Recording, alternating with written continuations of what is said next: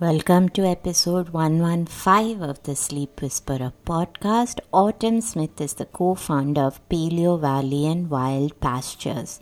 She holds a master's in holistic nutrition. She's a certified eating psychology coach and a certified FDN practitioner.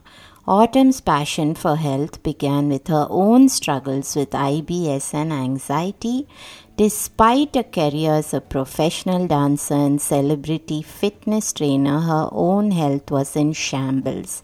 Desperate for a cure, Autumn and her husband Chas stumbled upon the paleo diet in 2011, and within a month of beginning it, Autumn's health was completely transformed. Autumn then made it her mission to share this information she had learned with as many people as possible. We've done several episodes on micronutrients and sleep. Each one of them has in depth information. You can scroll down the show notes and listen to several more episodes. This one is unique in that we look at all the several common misconceptions and break down concepts such as RDA and the myth about not needing as much protein.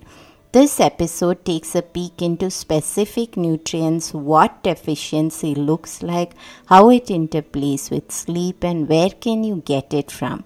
Autumn is a star in navigating tricky areas, and it is clear why she is so successful at what she does. When it comes to micronutrients, sleep and mental health are very similar. Before going into medication and worry, assessment of challenges must first begin with assessing the state of micronutrients in each person. The problem in the space of sleep and mental health is not looking at these as predisposing causes or triggers of challenges themselves. Addressing micronutrient deficiency can be powerful ways in which you support the body to restore balance by itself. Enjoy this conversation with Autumn Smith.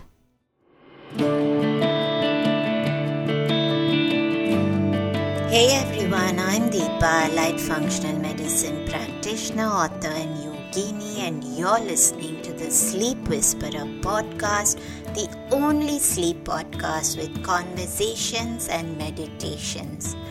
I'm on a mission to share profoundly insightful sleep conversations with global visionaries that merge together functional medicine and ancient wisdom.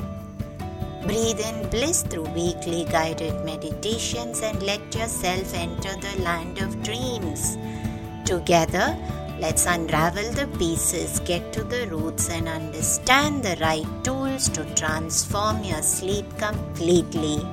Through this podcast, I want you to dream the best version of yourself. It's time to regain hope and begin your sleep journey.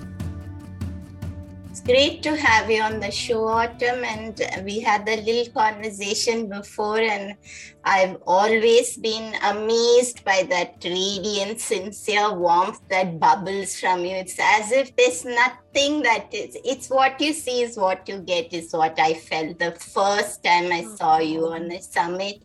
So I knew I wanted to have you. And of course, I've heard a lot about Paleo Valley, and I have actually prescribed some of those products to sub, uh, clients living in the US themselves. Uh, mm-hmm. even so, it's uh, I would love to go a little bit into that area of what brought you into that space itself. But today we are speaking about the role of nutrient deficiencies in sleep, and I think it's a huge part of sleep quality or even the ability to fall asleep. Because typically, the people struggling with poor sleep are those who have some form of restrictive diet or who are not conscious about seeing that their nutrient status is uh, taken care of. And before we go in autumn, I must ask you also to interweave something which is a concern to me that a lot of people seem to think that supplements are pills and they've got a mental block against taking them. I know I struggle with a lot of clients who mm. feel I don't want to take these pills. However, these are the mm. same people who are on antidepressants for several years and they don't seem to understand the uh, difference between pills and supplements. And when I try and describe that, it's just micronutrients, it's vitamins, minerals. Sometimes you can't get the therapeutic dose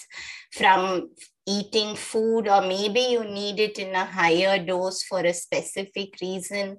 So i would love for you to interweave this into our conversation and why nutrients are so critical not just to sleep but to mental health overall health. So let's start a little bit about how did you enter this space? Yeah Oh, like I said, it's such a pleasure to be here and connect with you. It's been a few weeks we've been trying to make it happen. So I'm so glad we did. And my journey began when I was about 10 years old and I started to have digestive issues that doctors in my town couldn't really fix. They labeled it irritable bowel syndrome and they sent me home with some Gas-X which is kind of like uh, and then they just said you know it's stress related good luck mm. and so it just it kind of got worse from that point on and my parents did what they could but given that we were told that there was no solution there wasn't a lot we could do. And then in my teens as life got a little more challenging i started to develop mental health struggles. We now know there's this brilliant and beautiful connection between the brain and the gut we weren't so savvy to that relationship at the time. So my mom and dad obviously got worried and I went on antidepressants and they really didn't work for me. They didn't work for me at all. I felt like a different person. I was a zombie. I had my head down on my desk and when that failed me, then I started to think, well, I don't feel good. My life's unpredictable. I can't always be social and I don't feel like myself. So what do I do? I, I got into substances, drugs and alcohol and smoking and just trying to manage this kind of unpredictability and anxiety that I felt. And I did that until I met my husband essentially and was smiling all the way through it, just suffering in silence. And he took a look at me once we moved in together and said, wow, you're in a lot of pain every day. Wow. And you're, yeah, you're still working. And I was actually, as a fitness trainer, I was still working out six hours a day, you know, doing it with a smile, but my skin was breaking out my stomach looked pregnant after meals and i would crumple into a ball after work and, and cry a lot of days um, and i just thought that was normal or what i needed to expect and he didn't want that for me and so he got on the internet and we found dietary solutions back in 2007 people were seeing that when they changed their diet digestive issues uh, went away and that's why I initially began to change my diet and become so fascinated. But what I didn't anticipate is that my mental health would change so significantly. And I just basically had a whole new lease on life. And so I decided to quit my job as a fitness trainer and go back to school. I got my master's. I did a few other programs. Right now, I'm getting my doctorate, all in holistic nutrition. Basically, I just became so inspired about the healing power of food and how much power it has. It's literally the backbone of our health, right? The cells, everything we're made out of is made from food, right? We're breaking it down. Our sleep quality, I mean, exactly when we don't have these nutrients, our health suffers in multiple ways. And so we started in physical products with Paleo Valley because we wanted to make a really holistic uh, lifestyle accessible. Because I thought I can talk all day about nutrients that matter. But when at the end of the day, people don't know where to get them. And that's why we went into physical products and created Paleo Valley to help people find simple ways to make their life and more uh, healthy. Lovely, Autumn. And I mean, see the thing that and you said right there about your own story about how your mental health just shifted after that so i will come to uh, we'll talk a little bit more about that whole uh, intersection between nutrients and mental health, and also why people should consider looking a little deeper at nutrient deficiencies before starting antidepressants, or at least try to support side by side. I know that when I shared something like this with someone who went and shared it with a psychiatrist who got very upset with me that I brought this up, but I think it is is a growing concern that we cannot i've had 8 out of 10 women in the last one year who have come to me who've been on antidepressants. Two of them were in the healthcare space themselves which was wow. really baffling to me. So we'll come to that a little later but how do nutrient deficiencies and sleep quality interplay with each other? And i must ask you is it bidirectional? Does poor sleep also increase nutrient deficiencies within our body and then of course uh, how do nutrient deficiencies prevent our ability to fall asleep or have optimal sleep yeah, there's a lot of interplay. Like I said, nutrients are literally the backbone of vibrant health and sleep. And there's several nutrient deficiencies they've seen in research that seem to increase one and decrease one or increase the ability to have worse sleep outcomes. So, essentially, vitamin D and calcium and magnesium, and there's some research around iron and zinc and calcium again. Oh, in terms of non or REM sleep specifically. But when we don't have our nutrient bases covered, hundreds of different things don't happen, right? There can be neurotransmitters that aren't created properly. Uh, when we eat something like a tryptophan, which is an amino acid, then that is converted to serotonin, which is kind of that relaxing neurotransmitter that a lot of people, or it is uh, hypothesized that a lot of people are deficient in, which is why we are actually trying to replete those levels with medications of various uh, kinds but serotonin is also on the pathway to melatonin.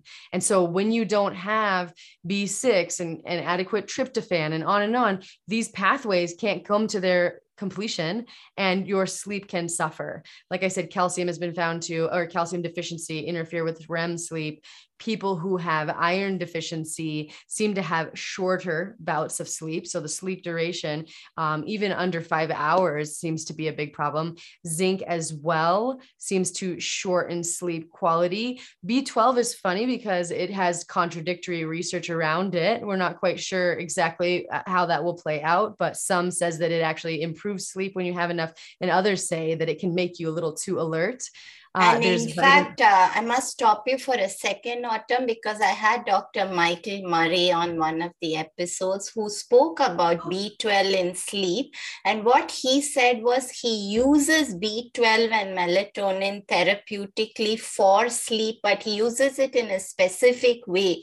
Sometimes, when people are struggling with poor sleep, they have challenges with being alert in the morning. So he uses the B12 in the morning to raise raise cortisol and boost activity. And then he uses melatonin at night. And he said this interplay mm. between the two is what corrects the circadian rhythm, where people are more alert in the morning and they're better sleeping in the night. So I think it's also about just maybe in research, they've looked at B12 usage at night and then uh, connected it to being more alert, yes, but we want it to be alert in the morning. And I think how we are in the morning also decides how we are sleeping in the night.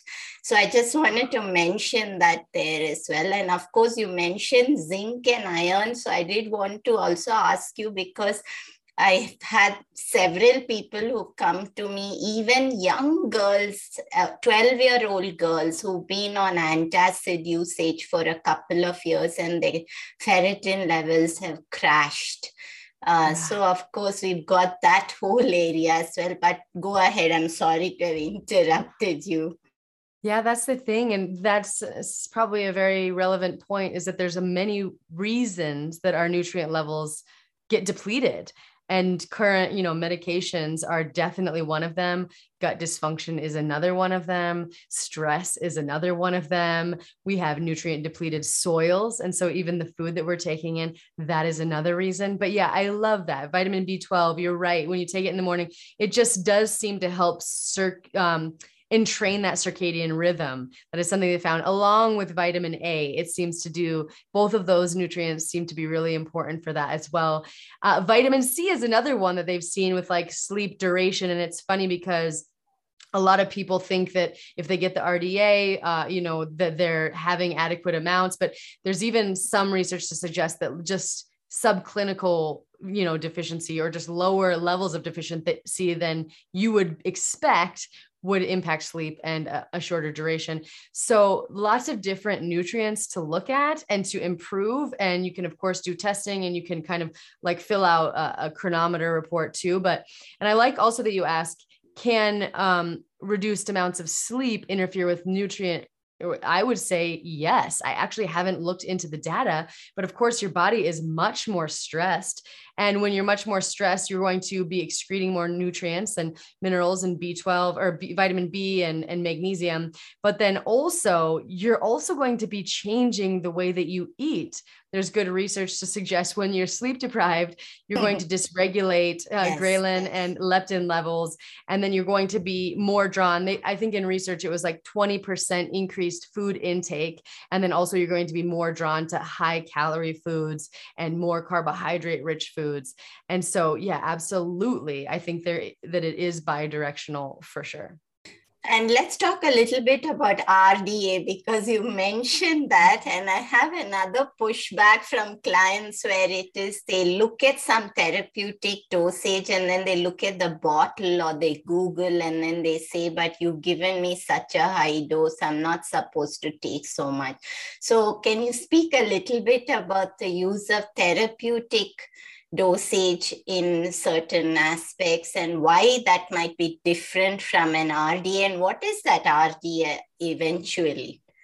Yeah. So when they're setting these minimum requirements, and I'll just use vitamin C as an example, a lot of times it's just to prevent really severe disease. Like we know vitamin C, scurvy, when we don't have enough under 10 milligrams a day, we end up with, you know, bruising and hemorrhage and um, teeth issues. We end up with scurvy. But just going above that, where the RDA here is around 75 to 90 milligrams, just because we don't present with disease doesn't mean we're doing well necessarily. Doesn't mean we have enough of the nutrient in order to thrive. And i think that's a big difference with functional medicine and just traditional medicine. We are going beyond that into more functional ranges. And sometimes nutrients beyond what is required by the rda because when they determine these a lot of times it's based on you know vitamin c was very small sample sizes right in just a homogenous population meaning it was young people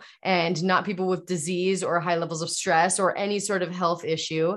And um, and then they measure it in one part of the body. But the point being just because there's an RDA doesn't mean that you won't benefit from more of that specific vitamin because your individual biochemistry and your life status and your health history, none of that is being taken into account here. And like vitamin C, we aren't going to live our best lives probably on 75 or 90 milligrams. There's a lot of evidence to suggest that higher doses are actually better, especially in certain conditions. Like animals in the wild, they produce vitamin C when they're sick and when they're stressed. And in some nutrients, like vitamin C, I think higher doses are very important, specifically when you've been tested and you know that your levels are low, right?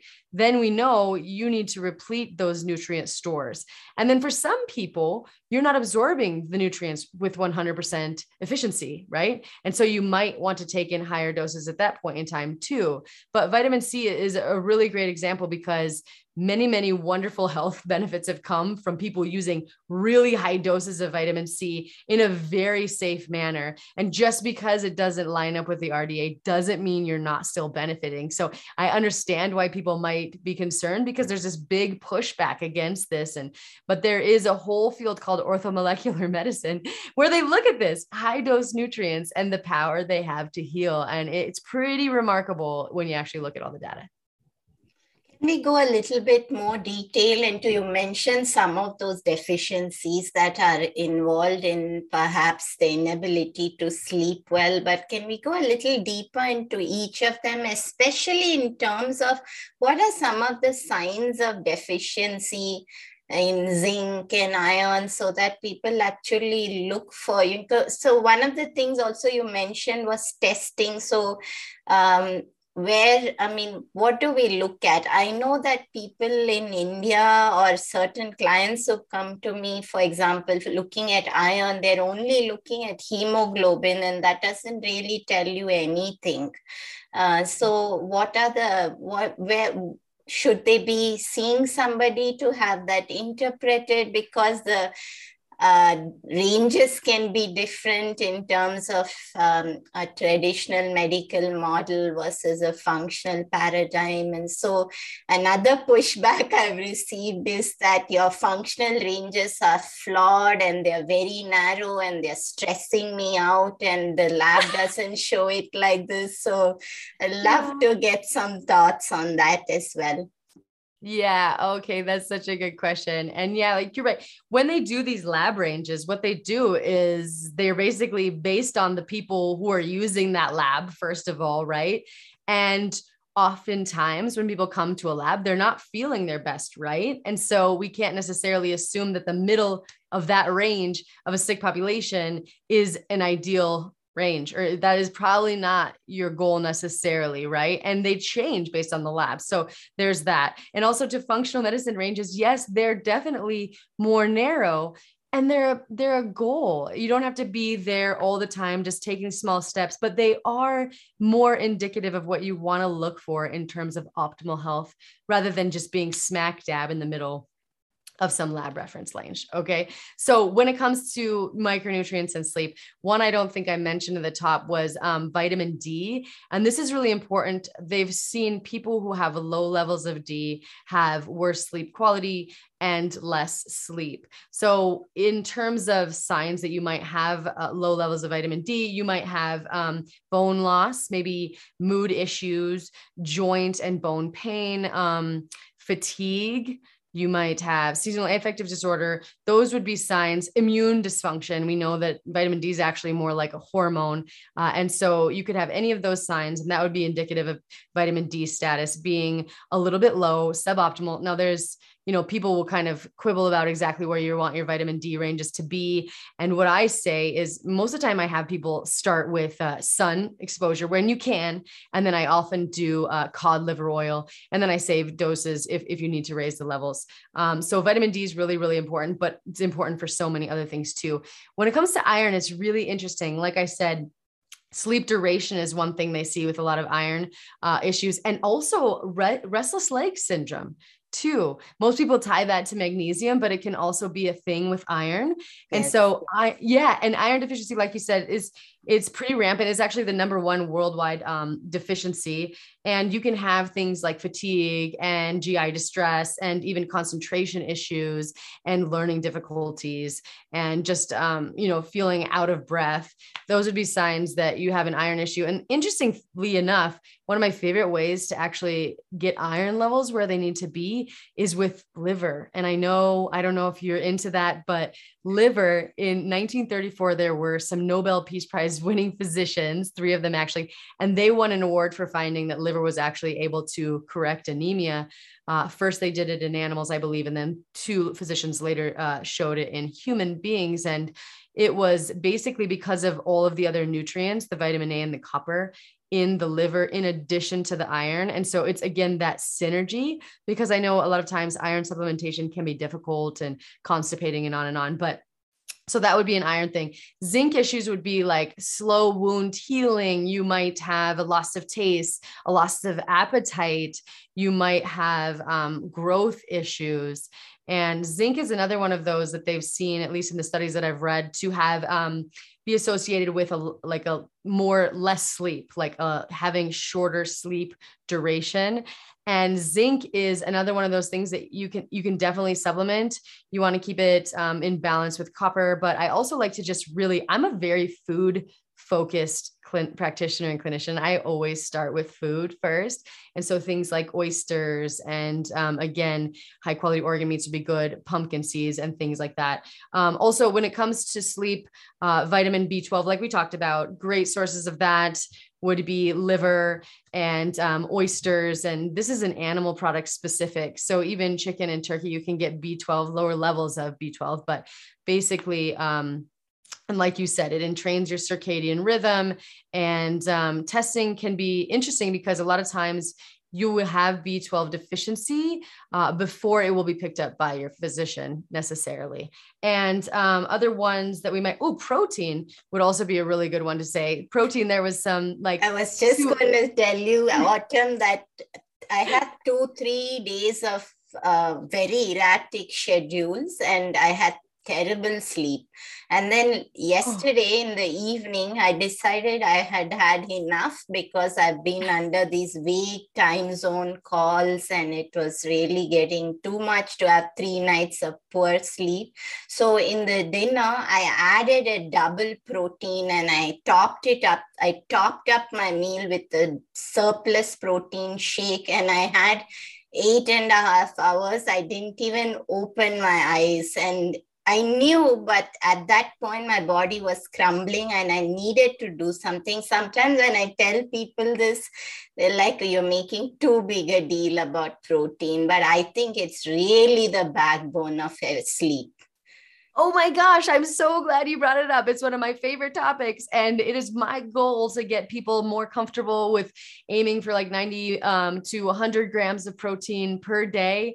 And when they looked at the RDAs, they're really low. When I say you need 100 grams for healing, they think I've lost my noggins.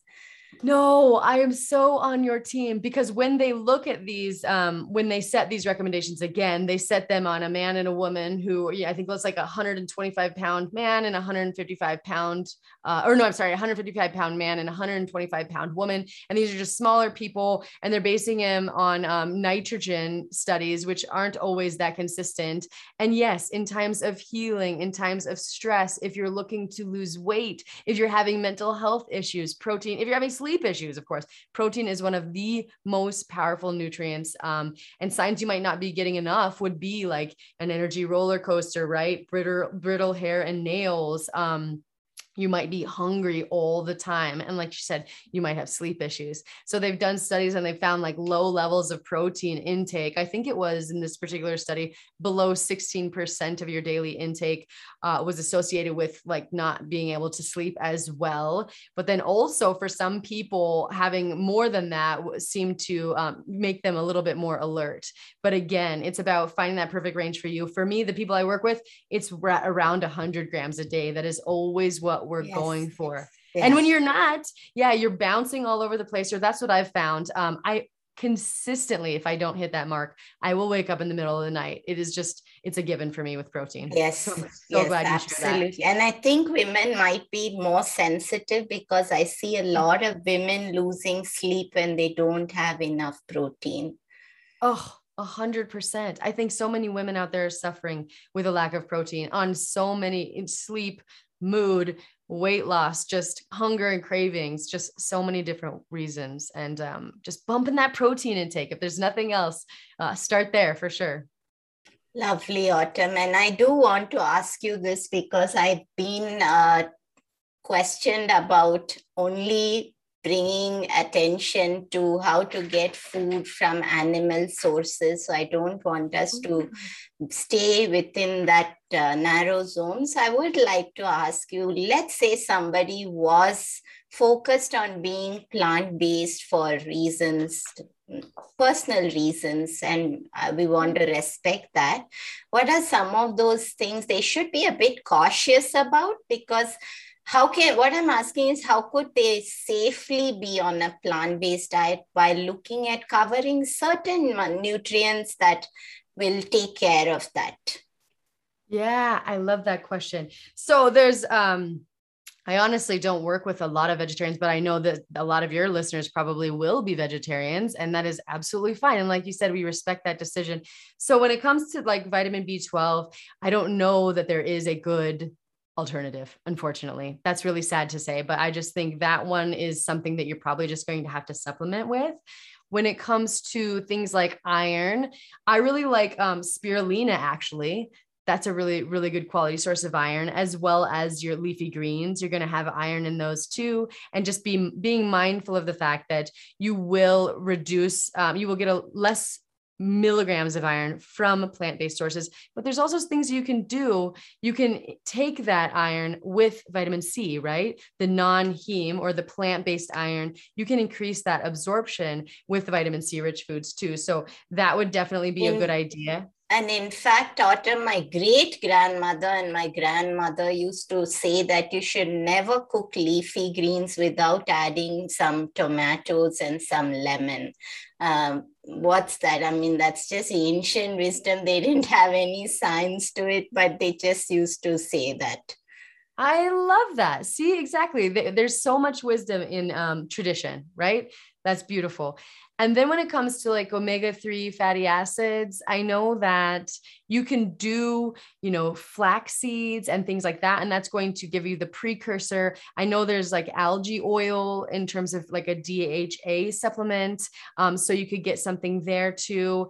And um, in terms of vitamin C, you can definitely get that um, pretty clear from plants, obviously. And vitamin D, you can get, you know, fatty fish. You might actually, yeah, you're going to have to probably supplement unless you're a vegetarian. You can do egg yolks. Egg yolks would be a really, really great um, source of um, vitamin D for people who wouldn't um, wouldn't want to eat actual flesh if that's a possibility for you.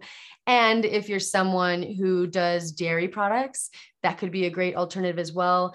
Beans and legumes are great sources of some of the minerals that we've been talking about, and as well as folate, B9. We haven't talked a lot about B9, but that is also a nutrient that I see a lot of people deficient in that can definitely affect mood. And so legumes would be great, chickpeas, things like that. And uh, is there any other uh, particular nutrient you were thinking of, or no, you, I think you covered everything. That was pretty good. But yeah, that's what I say that um, when it comes to omega 3, sometimes there is a belief among many people who are plant based because sometimes people are prompted to go plant based uh, based on a family member or a friend telling them to do so, or just being swayed yeah. by uh, the movement that's growing so rapidly that they forget that you need to have a little bit of caution. And then, you know, when you bring attention to that, sometimes they seem to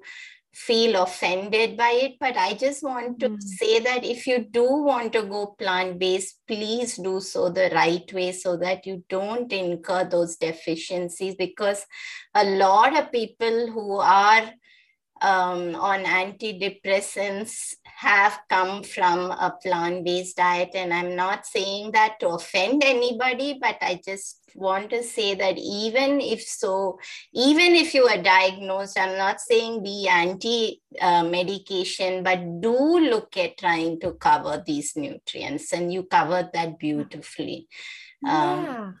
Can I just say I'm I'm so with you and I think the big concern is vitamin B12, right? I think that's the big one and then calcium also um, can be an issue if you're not doing dairy and like you said uh, vitamin D is the big one too. And we've covered that you know they're less of, available, but protein. I actually interviewed a vegetarian researcher this morning and that's an also and she is obviously a proponent of the vegetarian diet, but also recognizes that yes, there are definitely nutrient deficiencies and it's harder. And she even proposes that we should raise um, the RDA for specific nutrients because of um, those deficiencies or the fact that it's harder. I think in one piece of research that we talked about this morning, she urged people, especially people who are athletes, to have 20 grams more of protein every single day if you're going to be relying on vegetarian sources. And so it isn't that you can't do this. We would definitely never tell you that, but it is easier to become deficient when you're not eating animal proteins because unfortunately they are some of the most nutrient dense foods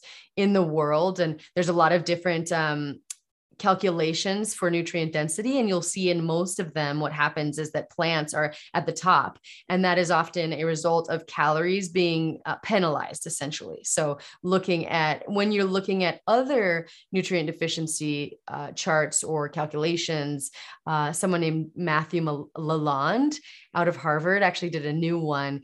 And um, he basically took, you know, took away that penalization for calories and said, look, we we need foods with really high calories that are also nutrient dense. And when you look at that rating system, you have things like organ meats and then herbs and spices are like number two, basically. And then you have seafood and you have raw vegetables and you have fruits way down, and grains are like some of the lowest foods down there. And that doesn't mean they don't have value, but it does mean that you're going to have to eat more calories and probably be very mindful about your intake if you want to kind of cover all your nutrient gaps. And the way that I have people do that when I work with them is work with Cronometer. It's a free tool. There's this software, C R O N O M E T E R.com. And then you just fill out your day's allotment of calories, what you're eating. And then it's going to show you your micronutrient gaps, you know, as, uh, and make sure that you're making sure that your entries are the ones with the most nutrients that's a really important piece because there's a lot of different entries. So to be as accurate as possible but it's a great starting place. Mostly it cultivates awareness. We're obviously not going to say this is exactly the reality in your blood work or in your body but it just helps people to understand oh wow i'm consistently low on calcium. How can i then go about raising those levels? And if you're a vegetarian i just want to uh, or a vegan mentioned that when it comes to calcium, you can do things like um, sesame seeds and collard greens, and a lot of those cruciferous vegetables will really be good sources there too. And uh, so, Autumn, I know that we're almost at the end of our time together. It was great conversation, but. I would love for you to just close this by telling us a little bit about what I what do you think are some of the baseline nutrients that you feel people should uh, keep a watch on and is there something that you do you believe that everyone can be supplement free is there some basic mm. nutrients that people need uh, over and above a great diet. I, I, I totally agree that uh, supplements can't outsmart a pathetic diet. I'm not asking about that. How can we improve our the uh, our optimal health by with the, the uh, intersection between a great diet and the right baseline supplementation is what I'm asking you. Yeah, I definitely think, you know, I really wish you could get all the nutrients from food.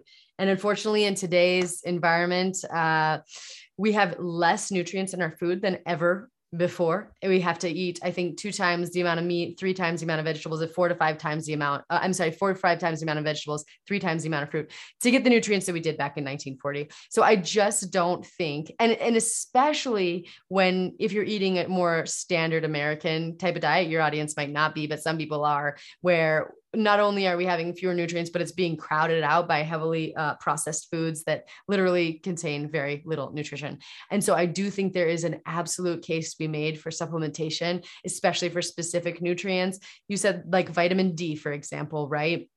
There's a lot of benefits of vitamin D. And if you don't live in a part of the world where you can get adequate amounts all times of year, I think it makes a lot of sense to go ahead and supplement or get a vitamin D lamp or something. I often do cod liver oil. Like I said, I have a vitamin D lamp that I keep in my house. And when it's actually nice outside, I have this. Have you ever heard of that app, D-Minder? Do you have that? No. Okay, it's it's a really cool app. You can go and get it, and it will tell you how many IUs of vitamin D you're getting and what oh, the nice. I yeah. love that. It's amazing. It's like the optimal time in your day based on your location um, and when you can get the most uh, bang for your buck, so to speak. So, yes, I, but I do think for some people that's just not possible right um, uh, and then also uh, magnesium we didn't even talk about it but magnesium is a very calming relaxation mineral. It improves GABA levels in the brain. It just kind of calms us down. And that is one that I found to be very helpful for people with sleep and also very hard to get in our modern diet, right? To get enough magnesium, you know, leafy greens, nuts and seeds. I don't see a lot of people getting enough. And so definitely supplementing with that. That's a great idea. It also helps with constipation and on and on. Another one of the things that I see people most often deficient in is uh, omega 3 fatty acids. So, if you're not eating a lot of fish, I definitely recommend supplementing. There's good research around, you know, heart health in terms of triglycerides. And also, there's this really cool study uh, that up to 100 milligrams, no, I'm sorry, one gram of EPA was actually shown to be protective against depression. And there was a trial with you know, fish that showed that it actually improved sleep as well. I think it was a, a salmon trial specifically. And so getting those, you can't always, if people, a lot of people I work with for whatever reason, they don't love fish. And so I'm not saying that it's exactly comparable to fish. There's probably many things in fish that are working for us, but it is a great way to supplement. And so those are kind of my three baseline supplements. And I don't like minerals are harder because minerals you know need to stay in balance right they're not so you know and you don't want to like if you have too much zinc for instance it's going to kind of affect copper and on and on. So but magnesium is different i think on that note um, and most people will benefit simply because most of us are deficient and it's really really hard to get from food. But i totally agree with you that a really high quality diet is absolutely the foundation of really vibrant health but that doesn't mean that you can't supplement and receive further benefit and i think a lot of us are going to be deficient and we have subpar digestion and on and on and um, we would absolutely benefit from a few more nutrients I love it, Autumn, and they were all my own baseline supplements. So I feel Are very thrilled. and uh, I think on that final note, I should also say that for me, um, the signs of vibrant health and that you're getting the right diet and nutrients are two key points. One is that you don't catch a flu. I haven't caught a flu in six years. And two is that you're not on any form of medication, be it antihistamines, painkillers, antacids, antidips. So for me, vibrant health represents these two points. Um, and before I let you go, I must have you complete our show mantra. If sleep is the new medicine, then how would you complete that sentence for us? If sleep is the new medicine, then I will prioritize it and do everything I can to improve my sleep. Beautiful, Autumn. Where can people find you? And just to clarify, most of our listeners are in the US. Uh, okay. so, where can people go? What are some of the signature products in Paleo Valley that um, I know you mentioned cod liver oils? I'd love to just have yeah. a quick walk through some of your signature supplements which would help sleep. Mm you know what? This is great. So I think our beef sticks would be the number one. Like you said, getting an adequate protein. They're literally the cleanest beef sticks on the market uh, because we don't have any weird ingredients. It's just organic spices and we ferment them, which is actually might sound kind of weird, but it, it's actually a, an age old process that we've kind of resurrected in order to to prevent the use of all the preservatives. And so they're delicious. We also have turkey sticks. We didn't talk a lot about tryptophan, but there's good evidence that tryptophan yes is really important and can be helpful for sleep and mental health. Like we said, it's on that serotonin, it's converted to serotonin and later melatonin. So we have turkey sticks that are pasture raised. And the cool thing about them, also, other than how clean they are, is that they come from all regenerative American family farms.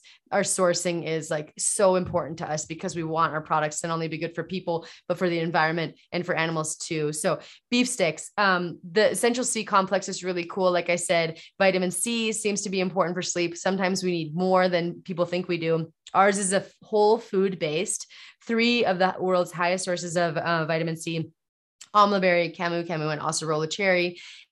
And so that's great. We didn't talk about glycine either, but there's some really cool uh, research around glycine, which is found in bone broth and bone broth protein powder, which we have dropping the body temperature, improving levels of serotonin. It is one of the things I do almost every night is have a little bone broth protein powder. So uh, that's awesome. And again, we don't we don't take it extracted from hides or hooves as most collagen powders would be. Uh, we take it from the bones of grass fed and finished animals. And um, probably the last one I want to say is the spirulina, the greens powder. Now, I think this would be helpful specifically because if you have listeners who don't want to eat animal products, then the spirulina is a really great source of iron as well as protein, and it has detoxification benefits. And we wanted to create a greens powder without cereal grasses because cereal grasses are really actually difficult for humans to digest. And um, I couldn't find one on the market. So that's another thing. And also, do you have a, do you, yes, I've heard about your organ complex. Do you have a suggestion on how people can use the spirulina? Because it's quite a strong flavor. yes, yes. Have you tried our greens powder? No, I haven't. Okay, so yes, our greens powder actually tastes really good. Spirulina is the base. Instead of cereal grasses, we put spirulina. But then we also have 20 different fruits and vegetables. Uh, and so it actually tastes like a little berry lemonade. And the cool thing is, uh, most spirulina can be highly tainted and toxic. Um, it's a very porous substance. And so when it's raised in polluted conditions, it's like not something you want to be consuming. But our supplier is actually the cleanest in the world. And they adhere voluntarily to environmental, um, or I'm sorry, European Union standards, as opposed to American, which are far less stringent. Um, and then the organ complex, like you said, liver mm, probably the most nutrient dense food in in the world. So if you're ta- wanting to cover your nutrient bases beef liver is a great place to start. Chicken liver is great if if you don't want to eat beef or whatever. But I love um, organ meats, but I don't like the taste. I could not I could not make that adjustment, no matter how much I wanted to. And I'm someone who can pretty much eat things even just because I know they're good for me. We put heart, liver, and kidney into capsules from grass fed animals. Of course, we freeze dried them to prevent their or to preserve their fragile nutrient content and um great for people with B12 issues. Uh, vitamin A, one of the richest sources of vitamin A. It also contains vitamin B6 and B1 and B3 and iron, like I said, uh, zinc. It's just like a, a, mineral and nutrient powerhouse. And we have superfood bars too, just for nighttime. Sometimes what I do, again, we didn't talk about this much, but you can pair tryptophan rich foods with a carbohydrate which is actually going to help increase the percentage of the tryptophan or that access to the brain so that it can go ahead and create those neurotransmitters. But if you have like a superfood bar of ours, which is has that glycine and a little bit of whole food carbohydrate, none of the junk, and you pair it with like a turkey stick, it could be like a really good one-two punch um, uh, to help improve your sleep later. So those are we have other stuff too, but I think that's that's a great Love start. It. And you can find me at paleovalley.com or you can find me at um, wildpastures.com. And if you're in the Denver, Boulder, Colorado area, we opened a restaurant too based on regenerative agriculture, and that's called Wild Pastures Burger Company. So you can do that too. I love that. I did see your post about the sweet potato fries or something. The entire meal looked so yummy. Yeah, we actually cook only in tallow rather than, I don't know, I'm sure your audience is aware, but a lot of times vegetable oils can be heated and oxidized, and then you don't want to be consuming them. And so we only cook in stable oils. Yeah, we have gluten free haystacks, like a zucchini haystack, and French fries. And we also do um, shakes that are sugar free. So uh, they're delicious and burgers of all different kinds, all from regenerative farms. So yeah, it's pretty awesome. We're excited. Beautiful, Autumn. Thank you for being here today. And I know that I'm going to actually ask you a little bit about some of these products you mentioned because I haven't prescribed some of them to clients in the US and I would love to do so. So I'm going to pick your brains afterwards. But uh, I would love thank that. you for being here. It was an absolute pleasure having this conversation with you. Yeah, thank you. Thank you. Truly an honor.